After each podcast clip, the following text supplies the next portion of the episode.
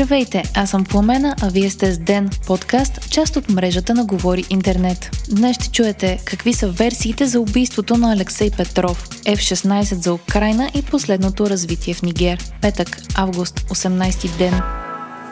МВР работи в цялата страна с тежък криминален контингент във връзка с убийството на Алексей Петров. Това заяви вътрешният министр в интервю за Вестник 24 часа. Версиите, по които се работи, са за отмъщение или финансов дълг. Отново за 24 часа заместник главния прокурор Мария Павлова споделя, че няма очаквания убийството на Алексей Петров да отключи война в подземния свят. Цветан Цветанов, бивш министр на вътрешните работи, по времето когато Алексей Петров е арестуван в операция Октопод, също изказа мнение. Според него мотивът за убийството трябва да бъде търсен по-скоро в миналото на баретата, а разследващите трябва внимателно да прочетат цялото дело Октопод. Тогава Алексей Петров е арестуван като лидер на престъпна група. Цветанов каза също, че по негово мнение е имало достатъчно доказателство за да бъде Алексей Петров осъден, но поради сериозен натиск върху наблюдаващият прокурор, съдията и свидетелите това не се е случило.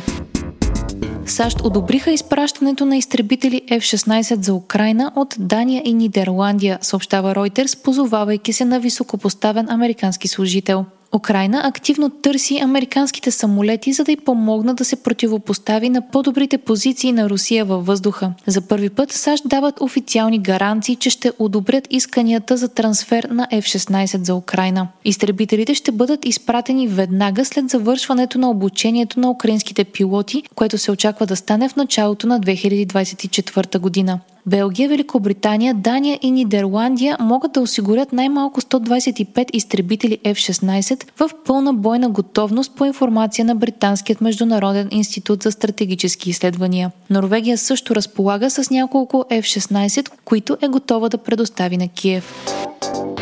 Западноафриканският блок обяви, че е готов да се намеси военно в Нигер, ако дипломатическите усилия се провалят. Началниците на щабовете на армиите в блока се срещнаха в Гана, за да обсъдят детайлите за общи действия. Днес е втория ден от срещата на върха и се очаква да финализират решенията за бъдещите си ходове. Повечето от 15-те членки на блока са готови да се включат в военните действия. Изключение са страните, в които също управлява армията, които са Мали, Буркина Фасо и Гвинея, заяви комисарят по политическите въпроси, мира и сигурността на организацията. Той допълни, че ако влязат в Нигер ще е с собствени контингенти, оборудване и ресурси, но ако демократичните им партньори искат да ги подкрепят да възстановят конституционният ред, са добре дошли. Припомняме, че демократично избраният президент на Нигер Базум бе свален от военна хунта на 26 юли.